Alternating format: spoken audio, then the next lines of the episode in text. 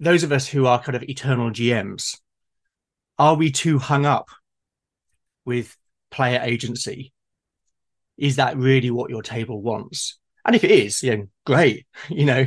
Um, but if it isn't, and people want more pointers, or they at least want some kind of guidance about, you know, what breadcrumbs to follow, then is that such a bad thing?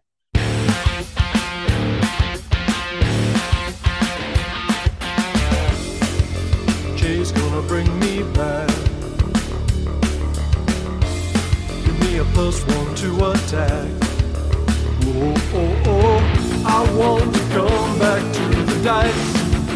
Whoa, oh, oh, oh, I think I need some good advice. I need a role play rescue. Oh yeah. I need a role play rescue. Oh yeah. Oh yeah. Hello, rescuers. My name is Che Webster, and you're listening to Roleplay Rescue, the podcast about rediscovering our passion for tabletop role playing games. Today is the second of two extended conversations I've shared with some gaming friends over the course of a week, focusing on answering some really practical questions around the barriers I have long experienced in running consistent campaigns. These conversations were largely unplanned and are, well, pretty much that me and a friend hopping online to talk and discuss some key ideas. The second conversation is with Simon Williams, a British artist and illustrator, as well as being the creator of the Legend of the Bones podcast, a hybrid solo old school Dungeons and Dragons actual play and dark fantasy audio drama. Simon asks an important question Do our players really want agency? This is season 12, episode 19 Player Agency with Simon Williams.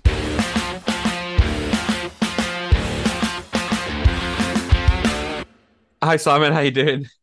Hi, Jay. How are you doing? I'm good. Uh, It's Friday night. Hooray! Hooray! It's Friday night, and um, yeah, I have a cup of tea. I'm uh, I'm being very British, having my cup of tea. Yeah, in in your in your Michael Moorcock cup. Yeah, yeah. I I'm, I particularly like this the novel that this image is from. Uh, anyone who knows Michael Moorcock, if I say Stormbringer, they'll know the the cover art from Stormbringer, and um, it's a fantastic book, completely nihilistic and um, dark, and uh, just the kind of thing you need to cheer up on a on a a winter's evening. Okay, just for listeners' purposes, you've thrown a bunch of things at me, and um, the one that poked out of the list on a question that was on the list of things that sort of poked out a little bit to me was how much agency do players really want?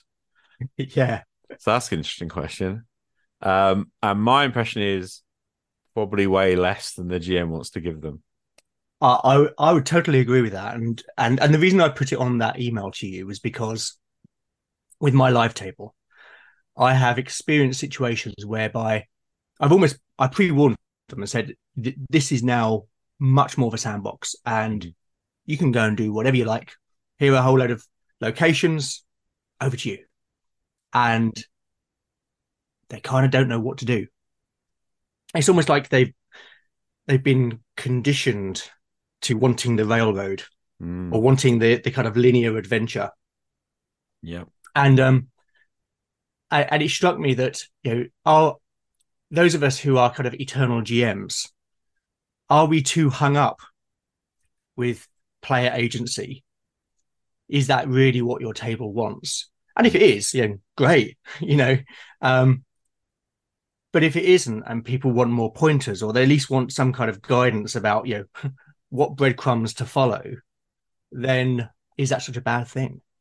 Um yeah so that's that's kind of why i put it on there. And uh, and i'm not quite sure what the answer is I, I want i want my my games to be a sandbox i want i want the players to have agency but am i forcing my desire upon them It's a good question. Uh, there's a couple of things that popped into mind around it. Um, the first is that one of the signs of a of the Alexandrian calls abused gamer syndrome is the inability to handle um, open sandboxy and agency driven games.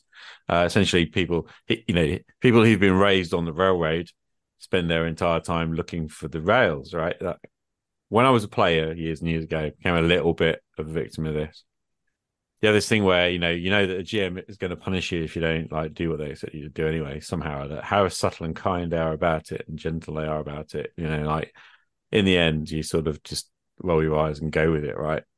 Uh, and I still find this a lot today, especially with like a lot of one-shot games or uh, even at um, conventions, actually, and stuff like that. There's a sort of uh, uh, the unspoken rule and understanding seems to be kind of one of like a good player turns up and does what's clearly expected of them at the table, so everyone can have a good game together.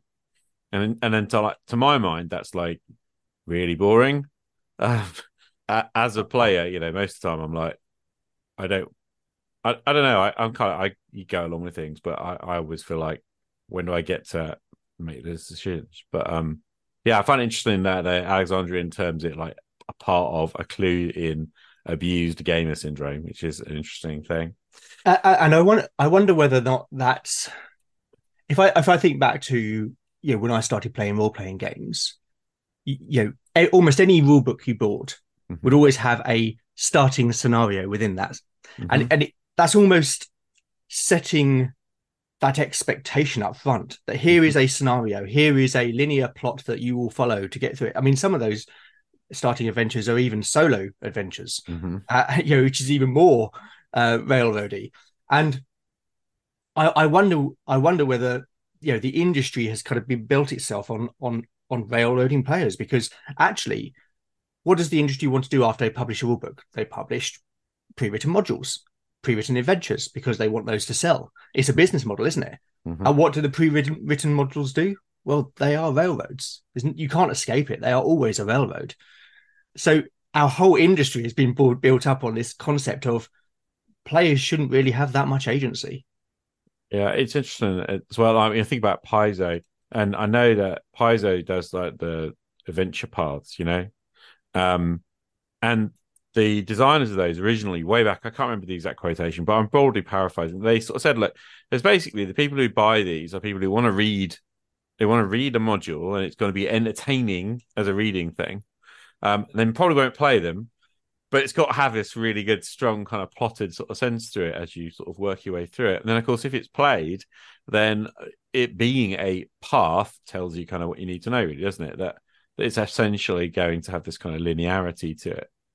Um, but then again, you know, like flipping that all around, you know, there's a lot to be said. Well, some people will say there's a lot to be said for, you know, if you're on a railroad. Well, if it's like a, it doesn't, if it's flat, that's probably not a great experience. But you know, if it's a roller coaster, then that can be really exciting, right?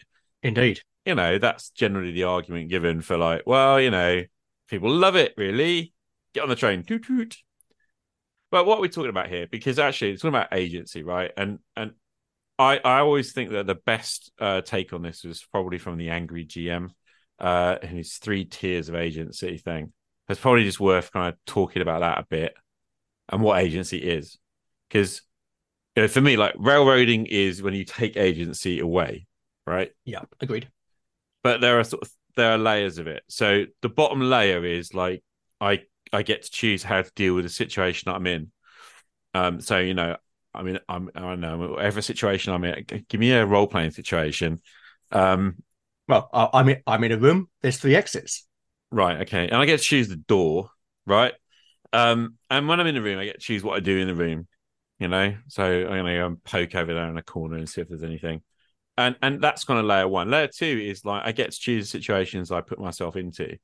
So in a traditional dungeon game, I mean, that's sort of already there because a lot of time you choose which door you want to go to, which situation you want to go to next, and all the rest of it.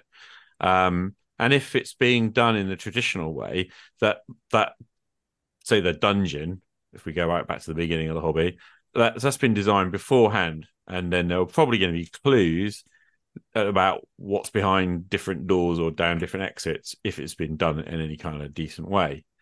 And you know, that's sort of that's sort of fine, right? That I get to choose the situation I get to. I think most players want those first two levels of agency. They want they want to be able to resolve the situation they're in, and they want to be able to choose the next one to get into. But third tier agency is deciding what the goal is. Um, like what is the point of what we're doing? Um, and it seems to me that's where players don't necessarily know how to handle that or what to do with that. Uh, and to give that an example, the amount of times I've started a campaign where players go, "Yeah, I'd love to play in a sandbox, chat. It's great. Um, can you just make sure there are like some hooks for us to start us off, like some pointers, things that we could go and do before we start?" And and I immediately going right. That's tier three agency gone.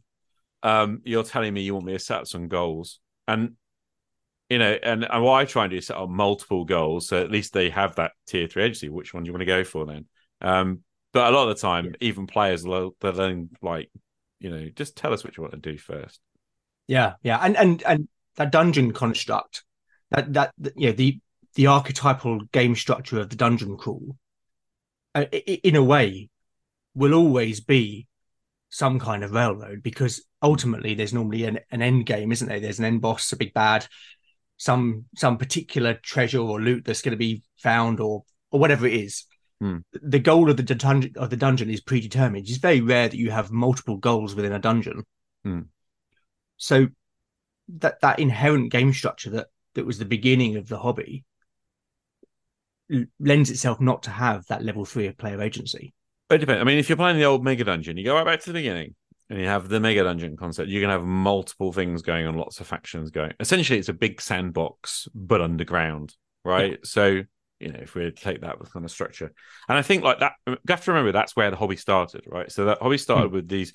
The idea was that you know, uh, D and D 1974 tells you have at least six levels set up before you start, and as many as dozen, and it's essentially it'll endless and you can keep expanding it forever and ever and ever and then players go down and have their runs each time um, and you have to bear in mind that back then you know characters groups were kind of big and characters were very very very fragile and you probably have more than one character uh, and you know it's a whole kind of different way of playing to how it sort of evolved over time hmm. we, if we fast forward forward i mean i had a conversation in a recent a recent interview with john four we're talking about setting a campaign, and one of the words that kept coming up a lot, rightly or wrongly, is is story. So I create a story, and we were talking about creating, um, using five room adventures, creating stories. Um, and essentially, he was pointing out, well, all stories are essentially linear. They they have like beginning, a middle, and an end.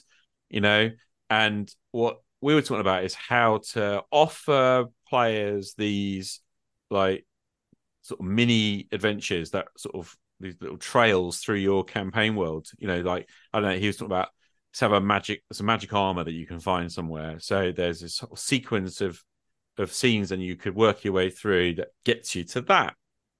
Um, and then there may well be those those are cross crisscrossing with other things that you can get involved in. So the whole thing's quite a matrix of options for the players and quite sandboxy. But ultimately, you know, it's really important these days, is what we're told all the time, is that it has a really strong story, you know. Um, and when I think back to the 90s, certainly when this started to become like the really dominant theme, I'm thinking of like World of Darkness, yeah. storyteller system, you know, vampire and all of that lot, are very much this sort of banging on about, yeah, it's all that story and narrative, and you know, you got to have really good um, satisfying stories.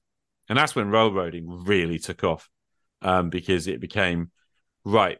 I'm going to put you through a story, a plotted sequence of things that are going to happen, and like woe betide the player who tries to like deviate from that very much because that's going to screw up my story plotting and the pacing and you know all of those concerns.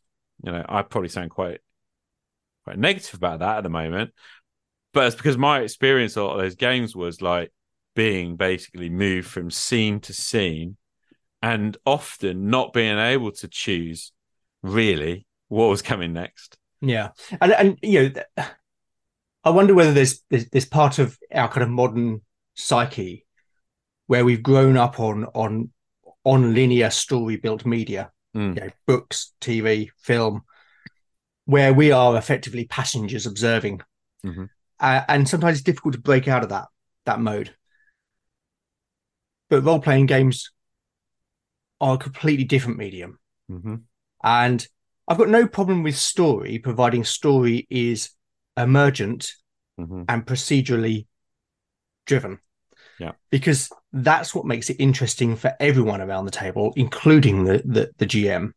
Um, and, and just come back to your point about yeah where the hobby started and you know big mega dungeons and yeah I totally agree. I get that. I, I think for me as as as someone who's I- need my my my fantasy to be grounded, Hmm. and there are very very few examples in the real world of mega dungeons.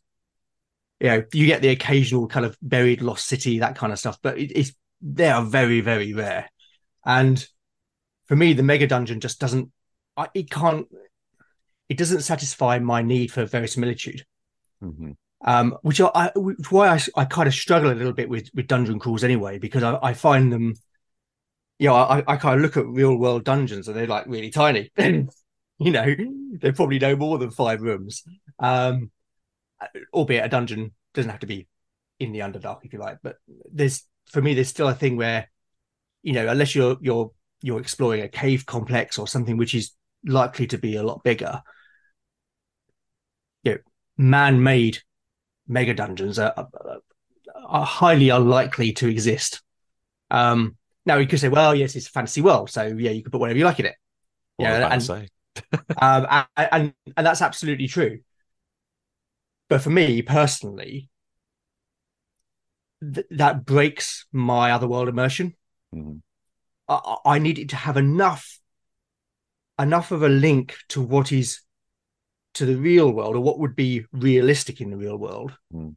in order in order for me to kind of become immersed in in that that setting um and that's why i i, I struggle sometimes with mega dungeons but, Yeah. but that's just a personal thing for me So coming back to agency, Hmm.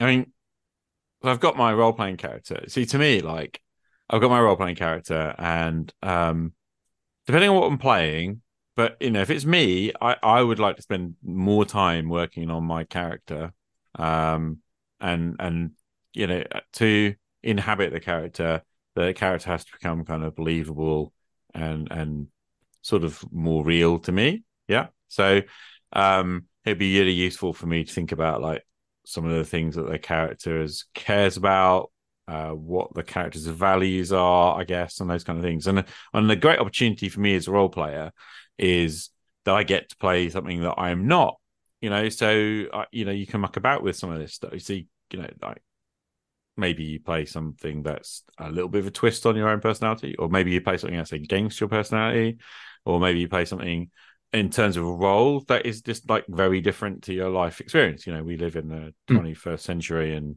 to be honest with you, we don't have many opportunities for adventure unless we're super rich. So you know, there's lots of there's lots of cool things going on there. But for me, you know, it starts with character, and then we put the character into a situation, and then it's like this is a situation, and how do you want to re- react to that? And and of course, that's where the agency begins, right? That I get to choose how my character, I will, because I'm going to put myself in role how will I react to that? And I'm, I'm wondering, you could argue that it sort of doesn't matter too much whether I get to choose like what comes next, because the, the heart of this is like the character responds to the situations that they go through. And maybe in life we don't actually have as much choice as we think we do, well that's a that's a deep question but nonetheless, you know, actually then. I've, I resolve a situation. I get to like choose. Well, what what does a character do next? You know, um, and and to me that's really, really, really important. But of course, the problem is that this kind of like paralysis that comes from choice. Mm. So, if you're in a fantasy and created world, I fully get that you might not know even what your options are necessarily, or you might feel like you don't. You know, you might feel like yeah, I, I don't actually live in a fantasy, you know, pseudo medieval world. So I don't know. Um, you know, when the GM says you're in a village somewhere and you know what do you want to do, it's like it, you tend to fall back on tropes, don't you? Like, oh, I'll go to the pub because you know what else are you going to do when you're in a village? indeed so so I guess like if you'd say to the players, well, there's just this whole kind of world out there for you to go and explore. What do you want to do? I can get that there would be a sense of oh, I have no idea, you know. So yeah, you've got I guess you've got to provide players with things, you know, options and ideas and suggestions. Yeah, and I, I and I guess I, and I guess you know your your earlier comment about you know the players ask you for you know, a bunch of hooks. Yeah.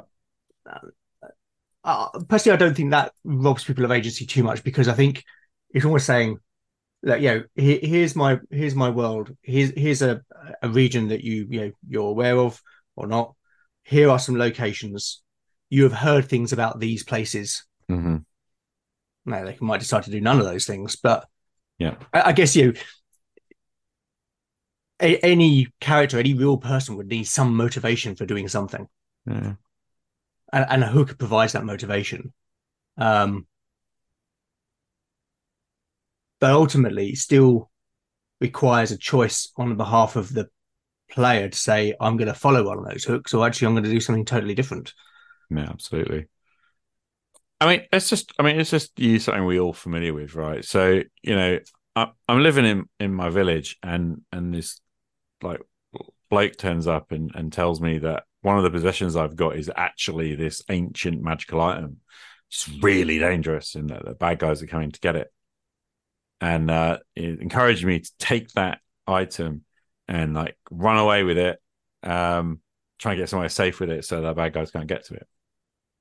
So if I set up that kind of situation with my player characters in a role playing game, you know, am I railroading them at that point?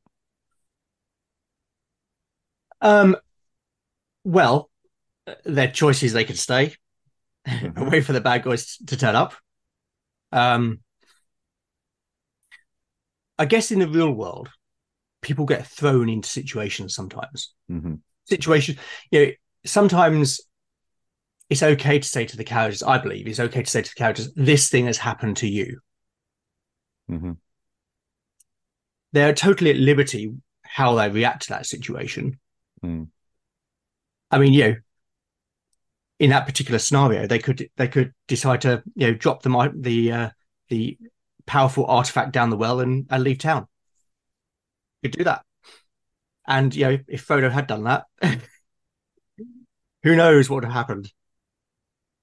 What's interesting is that from a player perspective, you know, like you'd probably sit there thinking, well, if I don't go along with that, then I mean, you know, it's back to abused gamer syndrome. So the men- the mindset becomes, well, but the GM's like prep something, and and so I've got to go along with it, you know, because otherwise, oh, you know, I know like being a GM's a nightmare. So, you know, if I don't go along with it, then I'm sort of spoiling the game, right?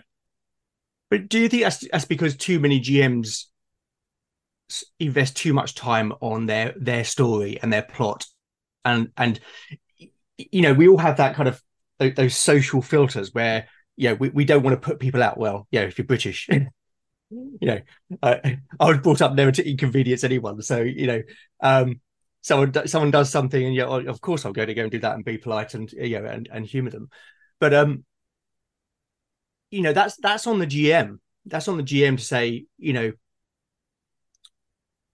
yeah, I- I'm going to run this kind of game, and this kind of game game is going to be a little bit on rails. And are you all okay with that? And and if they are, great, go with it. But I also think it's on the GM to say, this is a sandbox, and I'm not gonna I'm not gonna give you a whole load of hooks. Um, there is no overarching plot here. Hmm. I'm going to present you with a, a region and locations, and you can find out stuff about those locations. And you can follow it if you want to, or you can do something totally different. The G- I think it's important for the GM to signal what his or her intent is behind the game. Because I think that then allows the players to buy into whatever that game is, be it on rails or otherwise. I've started, and I mean, I'm about to start a new game, and one of the decisions I've taken is I'm going to like spend some time with the players creating characters, and we're going to do a little sort of like played through, guided kind of backstory sort of thing. But the primary purpose there being to try and like characterize the characters by giving them some moral, simple moral situations to sort of the players to answer. And then towards the end of that session, that sort of setup, all I want to say to them is like, so what does your character want? What are your goals? You know, like what are your short term goals, medium term goals, and even long term goals for your character? Because what I'd like to do then is say if the character says, right, my short first short term goal is I like to get like a decent weapon, right? Fine. So we're gonna have our first our first adventure can be set up around you earning the cash or finding the you know finding access to the cool weapon that you want to own. Like first couple of sessions, whatever that can be like a little mini story. So we can build something that you know allows you to move in that direction. And of course, my view as as GM is that my job is to put obstacles in the way of that goal, and we have now probably an emergent story, right? Uh, so that seems reasonable, perfectly reasonable to me. But my past experience on this, and I'm, I'm not sure what's going to happen when I start this game, but my past experience of this is then players stare at me blankly when I say, "So, what does your character want?" You know, genuinely, I don't think many players are actually used to being asked that question. Mm. Um, in fact, my experience is most of the people I play with uh, generally have gone down the route of my character is completely randomly generated or almost completely randomly generated. And then we're sort of expecting to be, sort of dive into the action. Do you know what I mean? Like the typical kind of D and D thing of like my role, my stats. I've ticked my class. I've got my gear. Now what? Um, and actually, I, I sort of want to turn that on its head because to me, that's totally artificial. Um, that you know, this character pops into existence with like no sort of sense of purpose. Doesn't that come back to stuff you've discussed on on the podcast before about the different kinds the different kinds of player? Mm-hmm. Yeah, the players who are the the tacticians, they're probably less interested in their character's backstory. Oh, yeah. I mean, I, I, may be wrong. You know, th- those who are into the fantasy are probably much more invested in their character. Um, so I think yeah, it, it kind of depends on on on the, yeah the group of players you have at the table, I, I guess. Um, because I guess the risk is it's another yeah how how do you cater at one table for many different types of player? And I think that's a real challenge actually sometimes, mm. and that, and that might also be a reason why you know, pre-written adventures and railroads are so popular because actually you, you don't need to kind of everyone kind of knows what to expect mm-hmm. and and, it, and there's something in it for everyone. Well, there's something in, in it for everyone who's happy to go along with. well, indeed, the story. You know, like I yeah, I always get really twitchy about around around the whole sort of topic. Um, and I guess that for me, the issue is um about like what I'm looking for in my gaming is I want to get into a world and I want to get into characters. And as a GM, what I want to provide is people the opportunity for them to inhabit a character and go explore a rich world.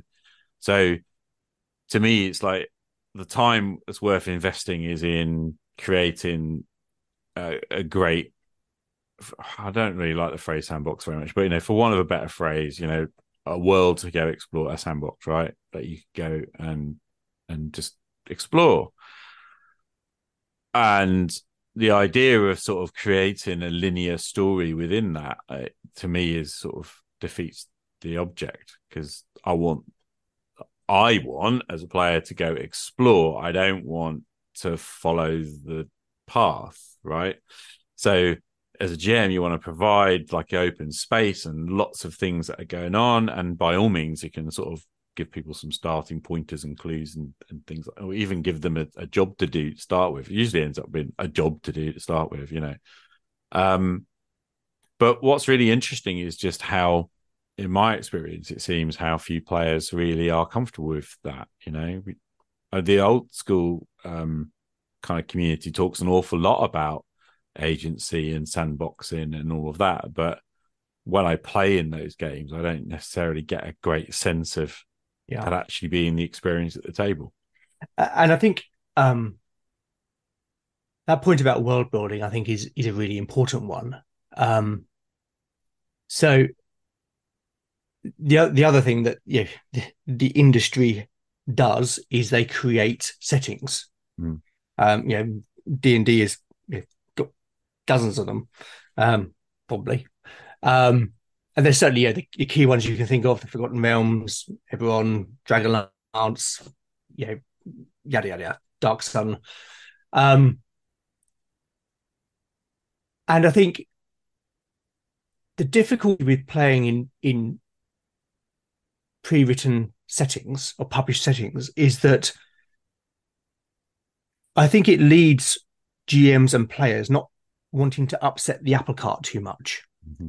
And I think also, and it, it, again, this is something I've kind of learned the hard way actually, um, is that when you when you do when you build your own world, and it, you, whether you build a, a, massive world to start with or whether you start small and, and build it out incrementally, you know your world much more deeply. Mm-hmm. And when you know your world much more deeply, a you can improvise off of it because you know how your world works you you could also add new things to your world much more easily because it's your world and i think that that offers a greater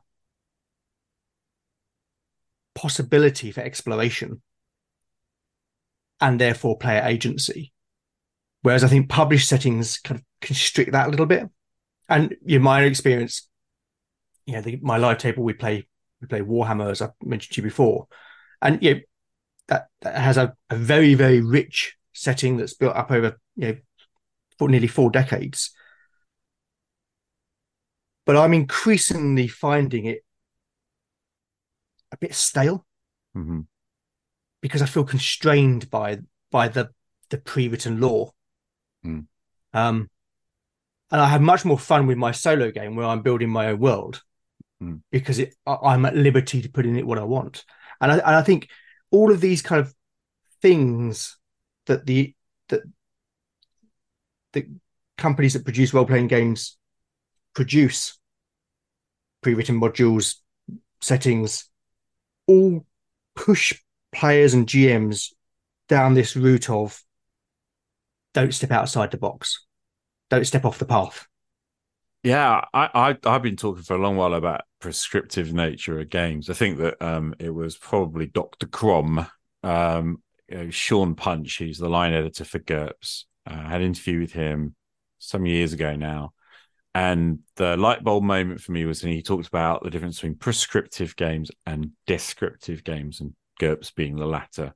Mm. Um, and and sort of the intent behind like the generic universal role playing system, which was always to provide a bunch of tools for GMs to then do what they want with. Um, and that kind of rang a bell with me right back to 1974 kind of D and D because I think like Gygax and uh, certainly was and Arneson and the others who were involved in that uh, those early TSR kind of uh, creations were quite surprised that the community started asking for worlds and adventures and and think and obviously that took off and became a whole revenue stream and, and a big part of like how TSR and other companies provided service to their customers. But actually I think at the beginning they were like we got we're giving you a set of rules and a kind of like basic idea of run, to run your own fantasy and we're expecting people to go off and do that. And it mm-hmm. seems like actually that's not what happened uh, for a lot of people it did happen for a lot of people. And go read Alarums the excursions you know as a as a fanzine, you're going to see lots of world building and people figuring out their own stuff. But um, one of the streams that seems to come out of that that period of the last sort of 40, 50 years has been the steady march towards, you know, here's um here's a game in a world with some adventures. Um and that prescription um, for me, it like it infects everything because you mentioned that the world and it constraints of like the law of the world, L O R E lore, I presume you mean. Yes. And um and then we've got like the methods that we have of play. So if we're trying to generate stories and we do that in a linear fashion and we railroad, that's one extreme form of like methodology is to railroad your player through a storyline, right? So there's that.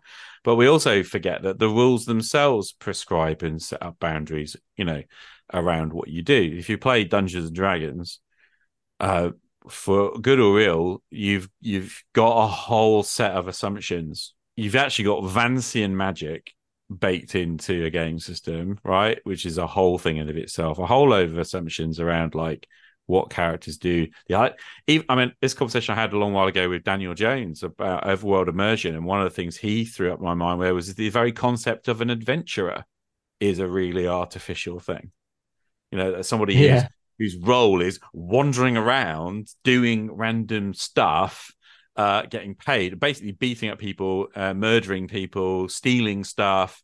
You know, um, you know how believable is that actually? Um, And they're know, the good guys, right? yeah, yeah, and, and of course the antidote to that became kind of games like chivalry and sorcery, where actually, you know, uh, now actually we're going to play a really medieval kind of historical feeling game, and uh, those kind of guys would just be like, you know, hunted down and killed. Um, and and we even joke about it. We talk about murder hobos, and we talk, you know, and all of that kind of stuff. But it all comes from this kind of accumulated mishmash of kind of tropes and traditions that uh, you know have grown up through the hobby, all of which restrict our play one way or another, at least in my mind. Yeah, I, I- and it's interesting, isn't it? Um, yeah, this this idea of adventurers, and and that language has been baked into the hobby right from the start, almost. And Mm. I guess it's part of the reason why I also enjoy low powered gaming. You know, almost the everyman, Mm-hmm. um, who gets thrown into a situation that is extraordinary, Hmm. um, and and maybe they become extraordinary because of their experience through that. Um, but it's, a really interesting concept. Yeah, I mean, you know, the the historical world had very few people, I think, that you claim to be adventurers. Yeah, it's the thing, isn't it? Like if you, I mean, if you go to medieval feudalism, then you know you're stuck in your your niche, right? But go before that, you're in a situation where to survive, you need to be part of community, and to be part of community, you need to be trusted, and you can't have thieves, murderers, and those kinds of people in a community that needs to survive. You know, and the further back you go in time, the more extreme that becomes. That actually smaller groups needing to survive needing each other and needing trust. So, um, I think you know, again, coming back to Daniel Jones's comments about the first step in in setting up a really interesting campaign from his perspective. He's very low power, very low magic, very, you know, very, um, what he you know, very uh primeval fantasy is what he calls it.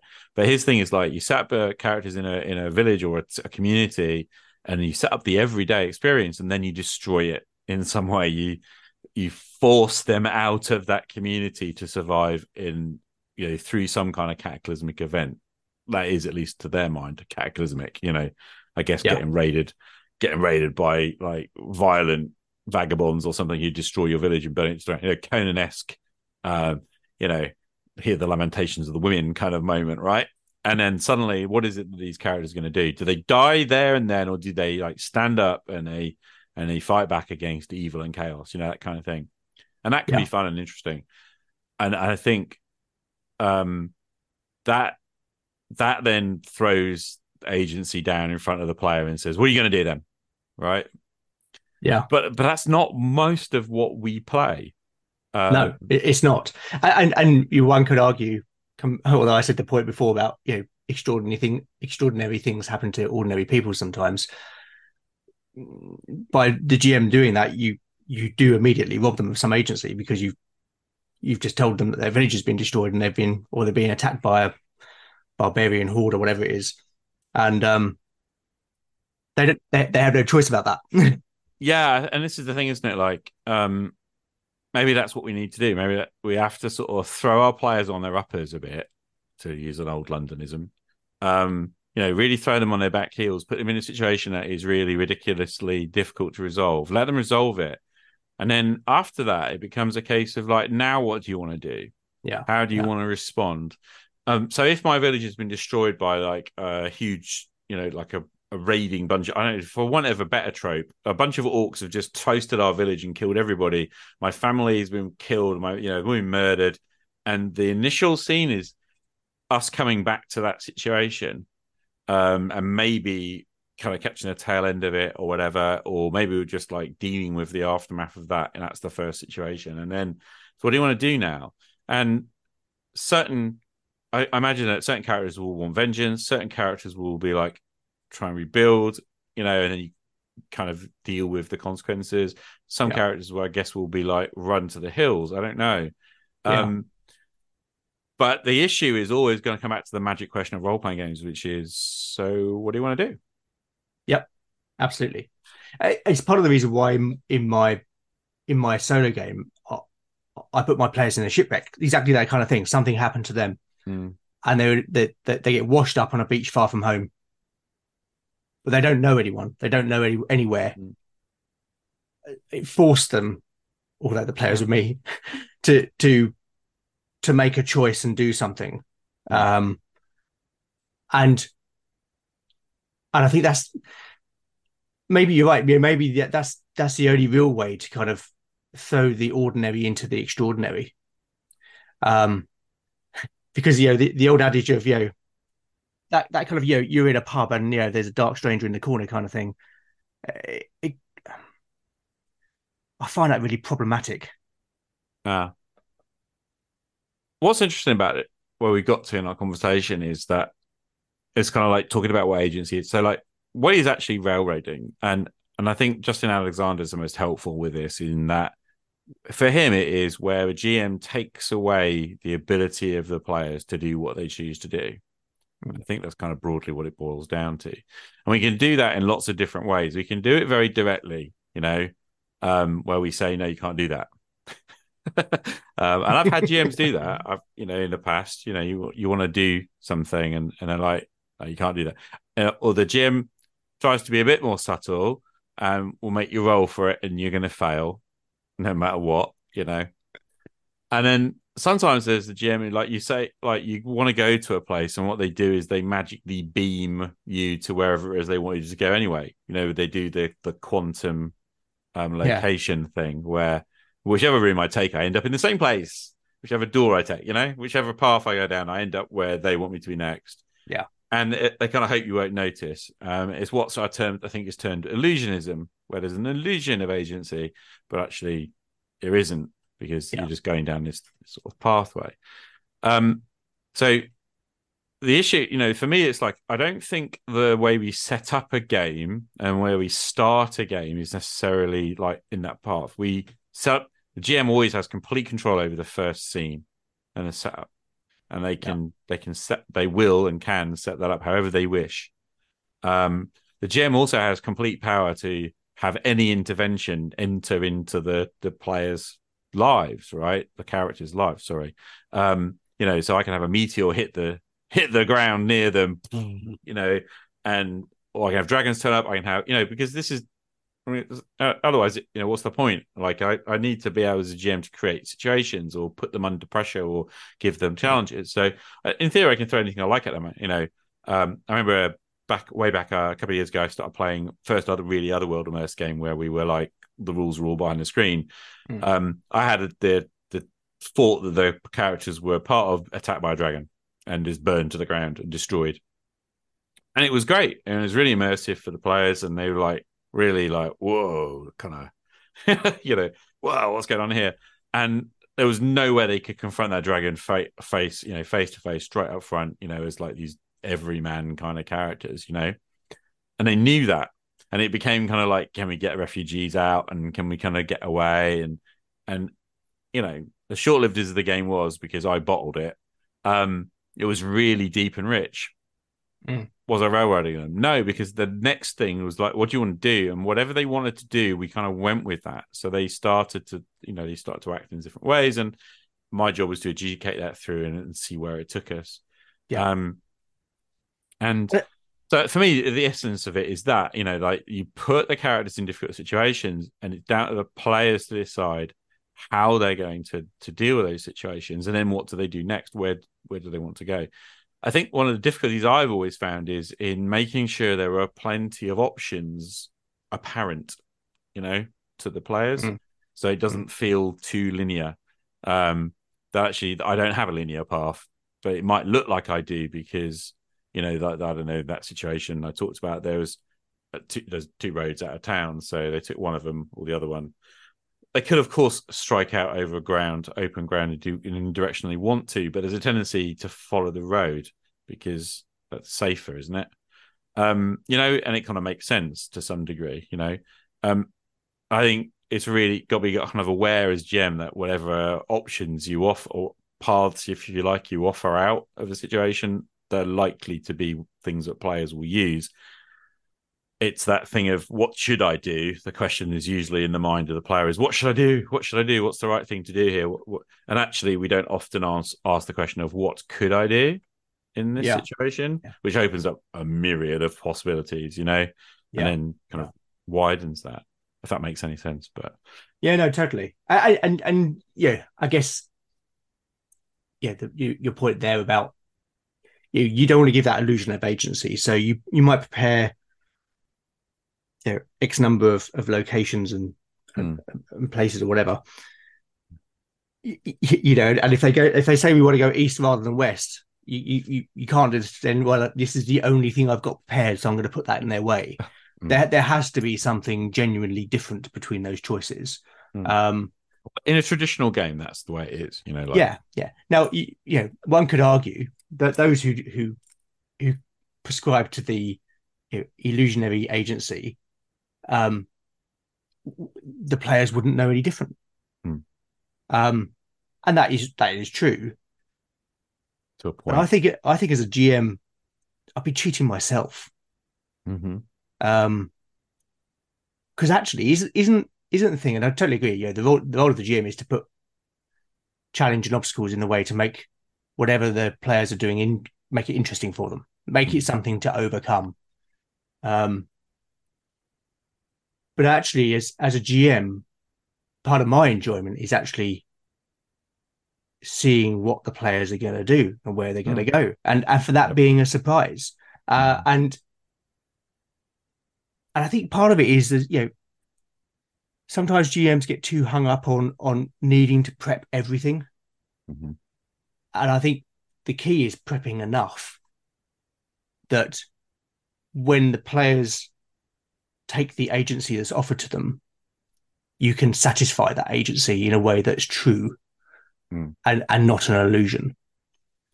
I also think it kind of comes down to like this question about obstacle creating because I've I've talked about this a bit today, but I'm not entirely sure that's actually the role of the GM. So let me just hear me out here, right? So I think the role of the GM is to adjudicate situations based on Yeah. what the players choose to do. I think that's the primary role. Yeah. and then within that, you've got obviously set, describe and set like the scene, set the scene for players, and then like, offer them a magic question: What do you want to do? And then they decide what they're going to do, and you adjudicate it. Now, when I played a long while ago now, it seems like forever ago, I tried playing um, Dungeons and Dragons BX, which is essentially old school essentials these days. We were playing with it. Back then, it was BX essentials in Dolmenwood, which is um, this fantastic kind of, well, woodland that was created um, for that game. And great thing about Dolmenwood is, is a hex crawl, it said, or a hex. It could be a hex crawl, I suppose. Um, it wasn't entirely played in that way by us. But basically, what I had is every session, what I would do is the players would decide what they were going to do. They were maybe journeying through Dolmenwood. I remember early on they were they were in a particular. There's a settlement they sort of start in. They had some encounters. They got picked up a, a job to go to another place, so they're journeying down the road. And what I was doing, GM, is rolling random encounters, and then having those encounters kind of on they they had those things happen on the road. And what was wonderful about that particular setting resource material, which Gavin Norman has created, um, is that it doesn't just have monsters. It has all you know, like all sorts of like traveling pilgrims on the road, or you know, some lost old hag kind of like sitting by the road. What's going on there? Or you know, other and strangeness generally. And um, what I found at, in that particular experience was that it was fun for me to have a number of things sort of I hadn't necessarily planned, but had sort of been generated, and you'd weave them in to the the ongoing kind of um, action of the game, as it were. And then what do the players do about those things? Um, and it was one of the more enjoyable games I've run, simply from the point of view of it got very deep into the world of it, that that particular woodland area. Uh, we uh, discovered and uncovered all sorts of things and mysteries that are in there. Part of which was in the material, and much of which I improvised or came up with, you know, through play. But the most interesting thing was as GM, like session by session, I really wasn't entirely sure what was going to be happening at all, simply because of those random elements that are being thrown up. Now, this brings me back to like talking to you is really interesting because you're a big solo player, and so obviously random elements popping up is a big part of that play, um, play style and methodology. But my feeling is that maybe it isn't about us as GM having those the responsibility to create all those challenges. You know, that actually that we could play in such a way where it isn't prescribed even by me necessarily what what will be happening. You know, that actually maybe we use some different tools. We can yeah. randomize some of that. We can generate ideas. We can um, essentially spice it up by making the GM's role one of adjudicating those things as well. You know, adjudicating mm. the, the the emergent kind of elements within the world. I don't know what you make of that, and I don't know if it makes any sense.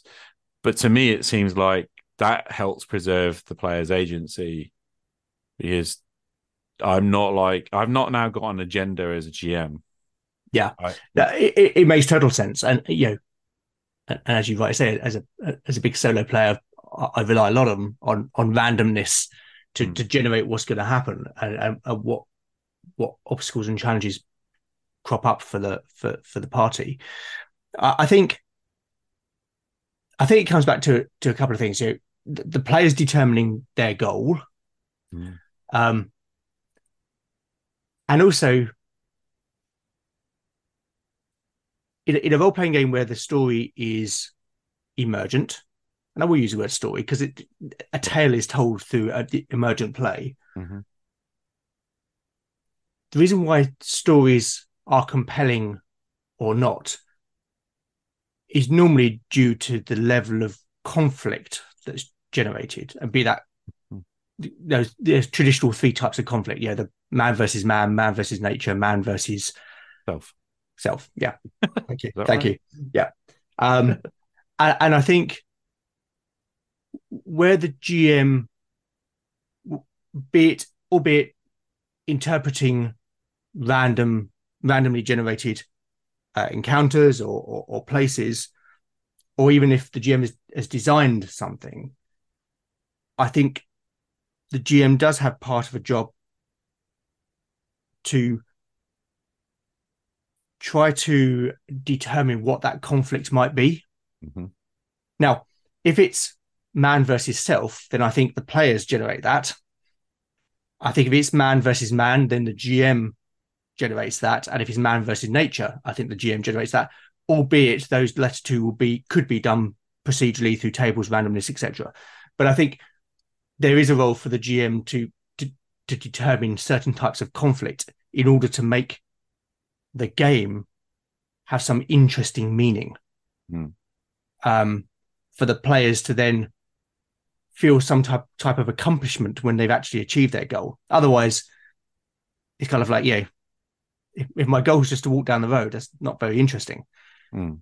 If if my goal is to, you know, find out what happened to my parents, that's interesting, and there will be some kind of conflict along the way that will then, when I find out the answer to that, make that that attainment of goal all the more rewarding.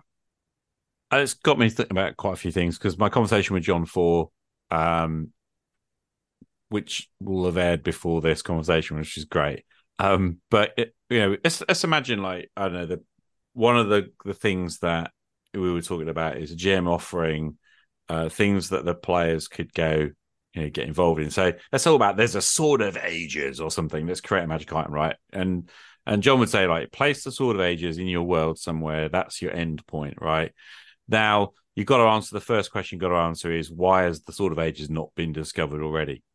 So, like, question number one, challenge number one, the entry point into that particular uh, that particular adventure arc for for him is, you know, like answering that question. So, how do the players hear about it? Why is it that they that nobody has got those sort of ages? You know, answer that question. That will set you up the beginning of your story up, and then you're definitely going to want something at the end that's going to make that uh, a climactic challenge to get to the blade. So whether that is the big bad they have to kill who uses it, or whether that's the you know it's in the chamber behind, but there's some kind of guardian, or whether that's there's a deadly trap that they have to overcome, or some you know whatever it is, but there's something that, that stops them from getting it, and there's a high crisis point of of action. You know, you definitely need that, and you obviously need the end point where they get the sword, right, or not. Die. Um, and then what he's suggesting is a couple of things that are really worth slotting in in the way that give you all the kind of story beats. Is one of them is a key role play scene, a role playing scene, a scene, an interaction scene of some kind where they either get help or there's a barrier or there's some clues to gather or whatever that involves interacting with with other characters in the world, NPCs in the world. And another one is some kind of setback that happens along the way that kind of drains resources or otherwise delays them or distracts them. You know what I mean? Now, to me, it seems perfectly reasonable to set up those kinds of challenges to a goal like that, no problem. You know? And it also makes sense to me that if a player says to me, my character is like a player, I have not created the Sword of Ages, but a player says to me, there's this Sword of Ages that my character's heard about, and I want to find it. Then to me, it's like, okay, let's put that in the world then, and Hmm. let's start creating the barriers to that as well. That's another valid way of of setting up a goal. But this is for me, that's like tier three agency. They have just taken control. They have just gone. Oh, my character wants the sword of ages, or my character wants to become the king of the land, or my my character wants to find true love. Whatever there is, right? But as soon as they say my character wants to do X, for me, that's that's tier three agency. And the other thought that kind of sprung off talking about agency is this idea of the GM having a separate agenda. And of course, those two words are related, right? Mm. So, does the player really want to take agency, or is the player wanting to sort of follow the GM's agenda? You know, that's kind of like those. Uh, to me, that feels like your choices. Um, it's probably not that binary, but you know, it is an interesting thing of like if I've when I played the Dragonlance Chronicles, when I played Dragonlance Ventures in DL one through twelve, where it was back in 1986 or whatever it was, we started those. They were like railroads, you know, like you are going to go to the the city of Xak Tsaroth. You're going to go there, and you're going to have a confrontation with the Black Dragon. You know, and about matter really what else you did. You could do all you like all the way around it, but you just wander around aimlessly until you go there, and then you interact with you know that adventure, and you you do those things. But the difference there was this was the first time we came across the idea that the GM has an agenda, right? That the first step in this journey is you're going to go there and have this confrontation with the dragon, and that's what you're going to do. Um, and the degree to which the GM manipulates things to get you there, you know, that's that's the thing we're talking about, right? Now, if Yeah. a player turns around to me and says, "I want to go to the ancient city of Xak Tsaroth and confront," I've heard there's a black dragon there. That's a different thing to me. Mm. You know, like if I've said there's this ancient city over there, you know, and and sort of left it hanging, and then the players get curious about the ancient city, and then they find out somewhere else that they they think there's a dragon living there, and then they think there may be treasure there, and they get all curious and they want to go. That's a wholly different thing. Where you know I've I've seeded the world with interesting stuff, and now my players are choosing to go to Xak Tsaroth and have a confrontation with dragon. Do you get that? I, I don't know if that's making sense. No, no, I, I do. Uh, um, I had a wry smile on my face when you were discussing, you were describing that because uh, the worst thing about those those Dragonlance adventures was there was a novel that told you all about it. Hmm. So you know you had well, you know hundreds of players just you know playing it like the you know the party in the in the book, um, which I And, really, and that's the thing. You had to play the characters. You're supposed to play the characters in Yeah. the books as well. exactly. Funny enough, I, I I I read those books when I was I don't know fourteen or something, and um, I, I got a Kindle edition of of the first one, Dragons of Autumn Twilight, Mhm. uh, a few months back. Thought, I'd, oh, I'll read it, nostalgia, all that kind of stuff. Yeah. it's terrible. It is. Oh my goodness, it's just one of the worst novels. I, I couldn't finish it. I just thought this is awful. I had a similar experience during the COVID period. Um, so I loved those books when I was a kid. Really, really loved them, devoured them, and and you know, as a role player, early role player. But yeah, during the lockdown, I tried reading it because I've got the three set originals, you know. And yeah, same thing. I kind of like it, it was a sort of warm, tingly starting point, And then as I got on, I was just like, this is not great. Yeah, yeah. I, I remember I, I gave my original books back to a to a charity shop, probably Mhm. in the early two thousands, and then re- rereading it recently. I remember why I did that. uh, anyway, uh, back to your your your question. Um, yeah, it do, it does make sense. Um, and and I think I, I I think it comes back to that that that original point I, I made right at the start of our conversation, which is, you know,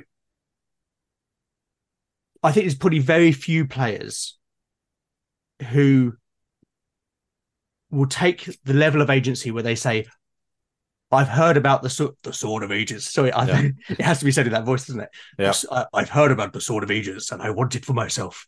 And um and and the GM goes, great, great, and I'll put that in my world. I, I think that's a very rare occurrence. I mean, I've never come across that with, with any player I've ever played with. Um, and I think it comes back to the fact that players are conditioned to look to the GM for the starting point, um, and almost the you know, the the goal, if you like. By the way, I don't think there's anything wrong with that. I think you know, No. most of the time, I think it's just on the GM to create those kind of things. And I think Yeah. John Fall's probably right when he talks about seeding your world with loads of those and then setting up barriers to those things. It's probably a really sensible thing to do. Um, Yeah. You know, no, there's nothing wrong with that. But I think what I'm trying to say is like ultimately, as a player, you could go to your GM and and say, Totally. you know, I want to go on a quest for a, ma- a mighty item. Do you know what I mean? And um, and and to me as GM, I think I would want to find a way of making it. I might put my own spin on it, you know. Yeah. But um, and I think that's important because you'd want you'd want it to fit in your game world. So if you're if you're if you're playing in a you know really low magic, you know low magic item Mm. setting, you probably don't want you know the sword of ages. no, well, it becomes it becomes Excalibur clearly, doesn't it? And well, in, well, indeed. Uh, and so you want to probably tailor what that is to make it yeah. thematic with your game world. and Um, involve a watery tart. Sorry, it's a Monty Python reference for anyone who doesn't really. I'm not disparaging water nymphs. Okay. Um, so yeah, yeah. So I, I think it's a really interesting concept, and I, you know, personally as a GM, I'd really welcome that. Um, I'm, I'm not.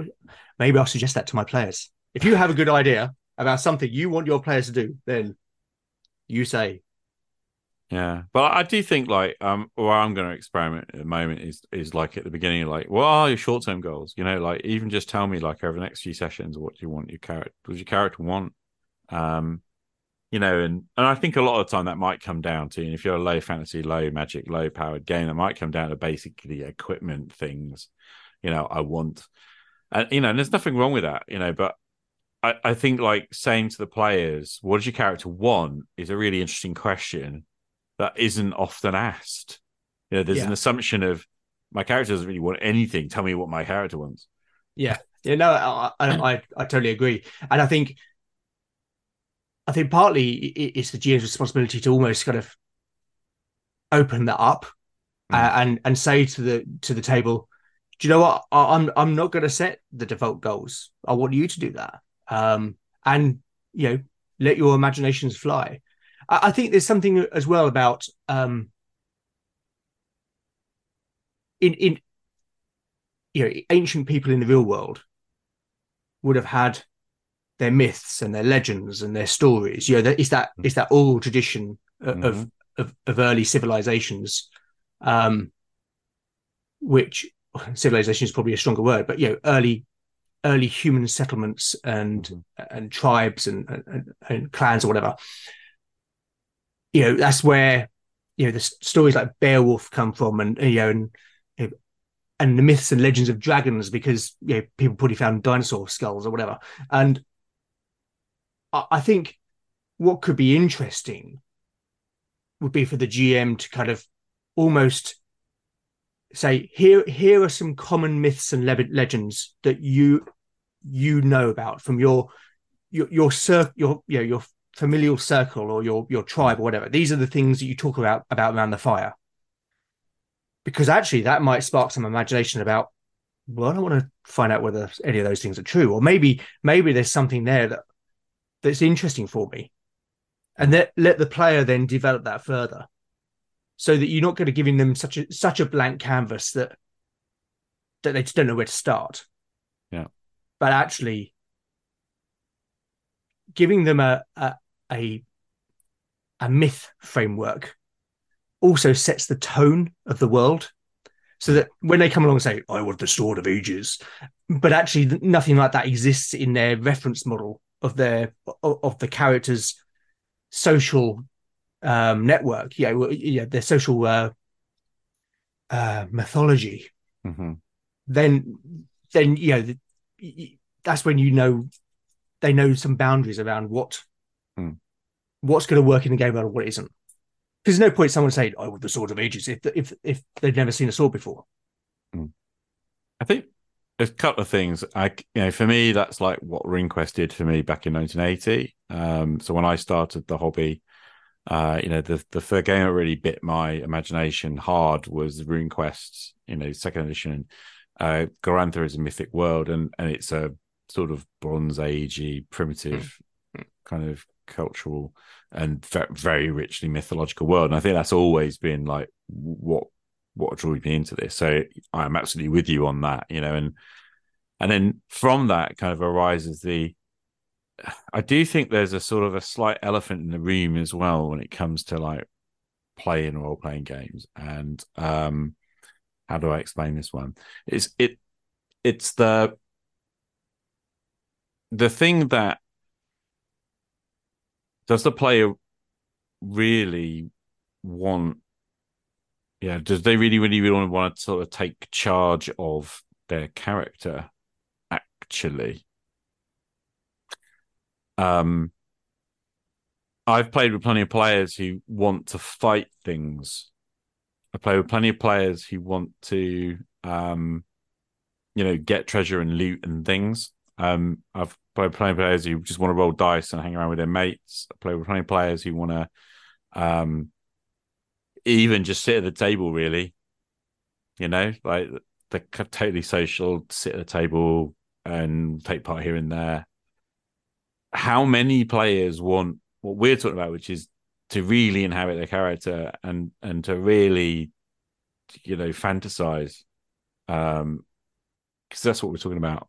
I, th- I think that's a very uh, poignant point. Um, because I've never come across any other player that wants the level of otherworld emotion that I want, other than you. But we haven't played. we haven't played together. But um, and we should do that we should. We should. Um, yeah, uh, ev- every player I've ever played with has has always wanted to kind of go on quests, kill the big bad, and yeah, and for them it's about it's about the adventure. Um, Yeah, and the fashion today is to, to have the story, right? To and it, Yeah, yeah. and, and I mean, I'm not to because I'm a big fan of Monte Cook and and um, everything he does in a lot of ways. Uh, I think it's fantastic. But his whole like role playing games are about telling stories, and actually they're about telling heroic stories. And they're about telling larger than life cinematic heroic stories, really. You know, where everybody has amazing abilities and gets to sort of like be their hero and do amazing stuff and basically always win. Um, Mm. and you know, again, it's an approach to play that actually doesn't really want that much agency. In the end, you want to go from scene to scene, fight to challenge to fight, you know, another fight and a bit of a challenge, and then kind of come out on top.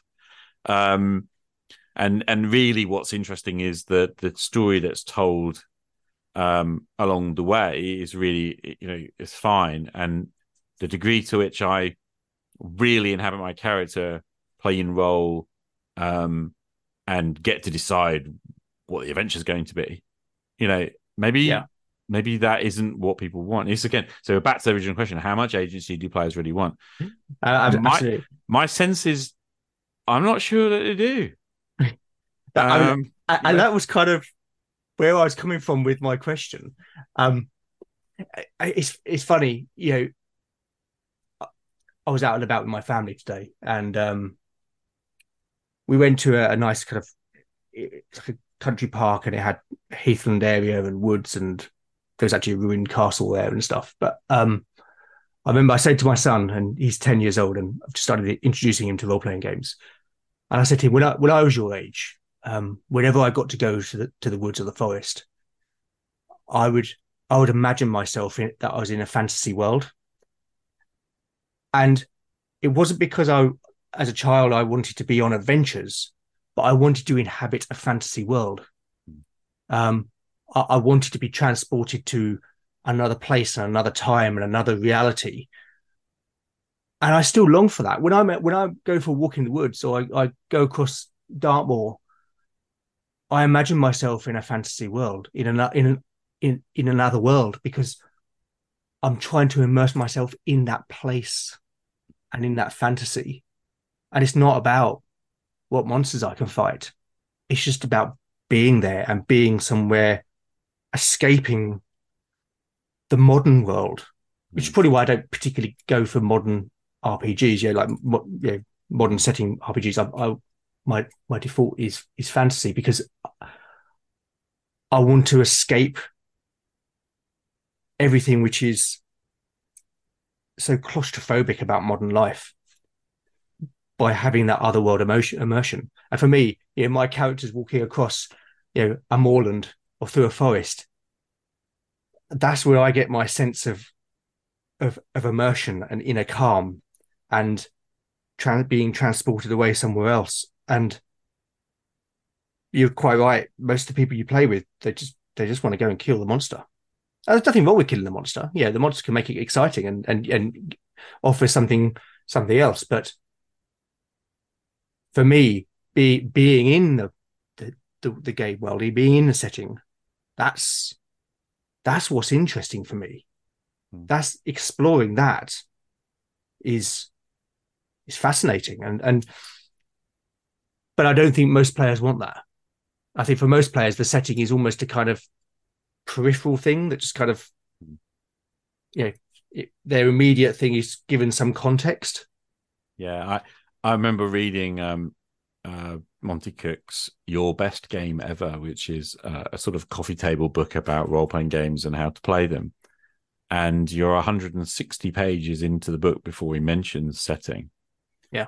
And then it's setting it's not world. And i use the word distinctively because setting is like the backdrop to the story. Mm. um but world is like actually this thing in it itself. Um what uh some might say is is like another character in of itself um which is an interesting concept as well.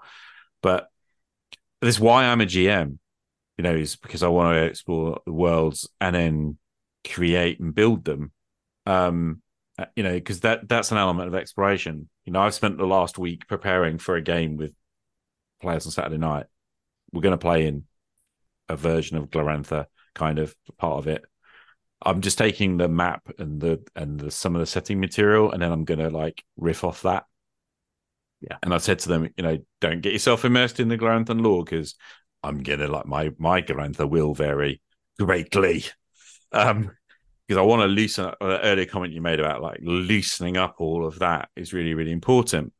But what's fascinating, what's been really exciting as a GM is is exactly the whole thing of exploring what's there in the written material and imagining that, and then sort of immersing myself steadily into that small part of the world that we've chosen to start in, and I'm prepared to present that. Um, but again, I have the question of whether my players are actually that interested in that.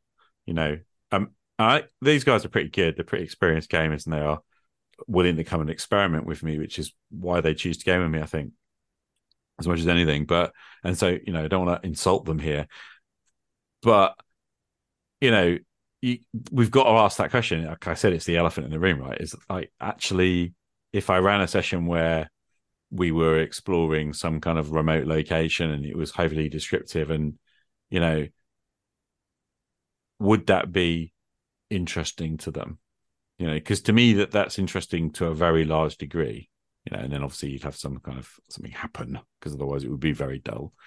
But um, but you know, when I'm like I'm like you, what my wife and I were out recently visiting Wollaton Park in Nottingham, and there's a lake there, and there's a little pathway that goes around the lake and Woodland, and by the pathway there's this like stump of a tree that's been like surrounded, and and this particular like May late May morning, surrounded by these big blue flowering trees.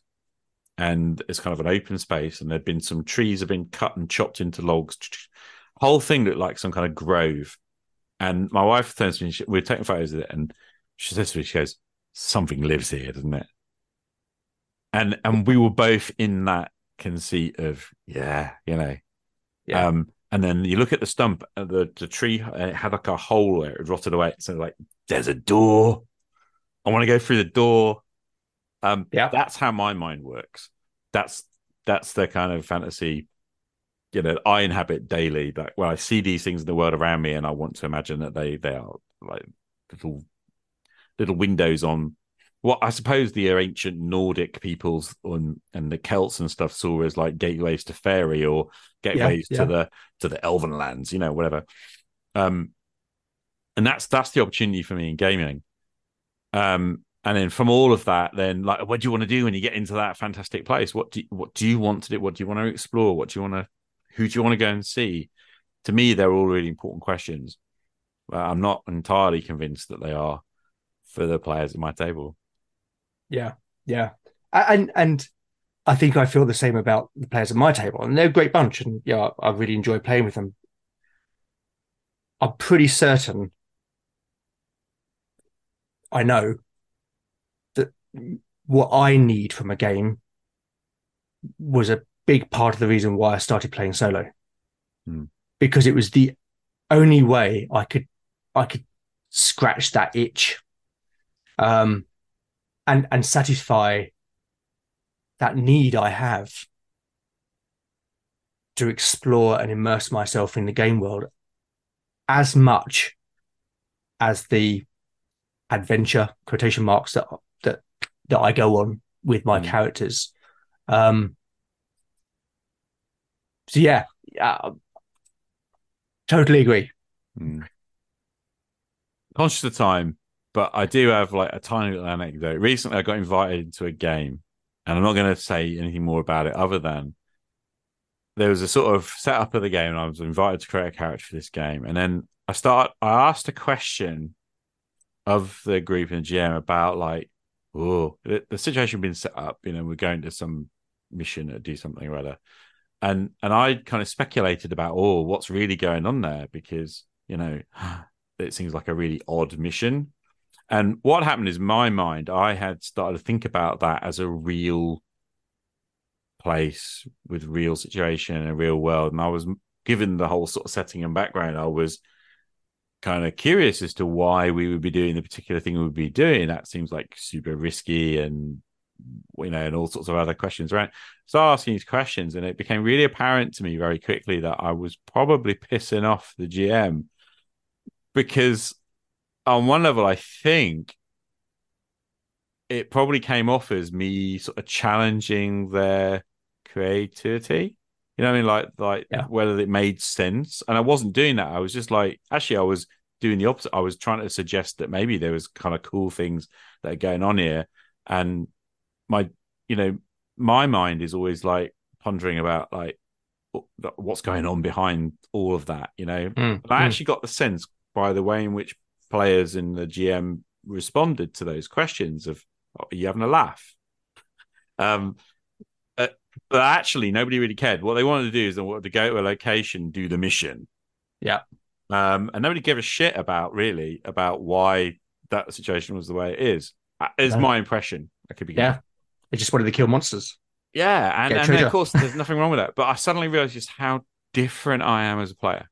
Mm. You know, like that. I genuinely, I mean, you know, at times I've sat at tables like, you know, bored, basically. Mm. You know, um, because to me it's like, oh, another fight scene. Okay. um, Yeah. and Yeah. and don't get me wrong, the tactical part of me, the wargamer part of me, really get into that if that's what we're going to do, and I will but I'm not role playing at that point. I am really skirmish wargaming. If you know what I mean?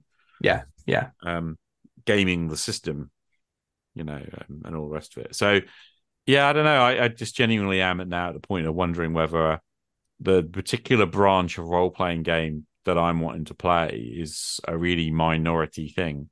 And so I guess like in one way by talking about this, the the hope is that there might be listeners out there who suddenly go, no, "Me too," uh, because if we could gather those people together around a table, wow, you know, um, that would be uh, that would be pretty powerful, wouldn't it? Yeah.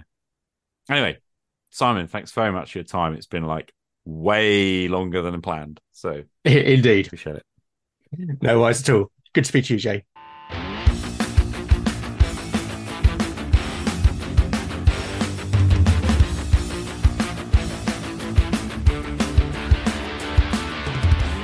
Big thank you once again to Simon from Legend of the Bones for coming and sharing his thoughts. I'll stick a link to his podcast in the show notes. Please do go and check it out. If you have any questions or comments, I'd love to hear from you. Call in via speakpipe.com slash roleplayrescue. Once again, thanks to all the Roleplay Rescue patrons who support the show through patreon.com slash rpgrescue. Thank you also to Jon from Tale of the Manticore podcast for the Roleplay Rescue theme music. And most of all, thank you to you for showing up and listening. My name is Che Webster. This is Roleplay Rescue. Game on.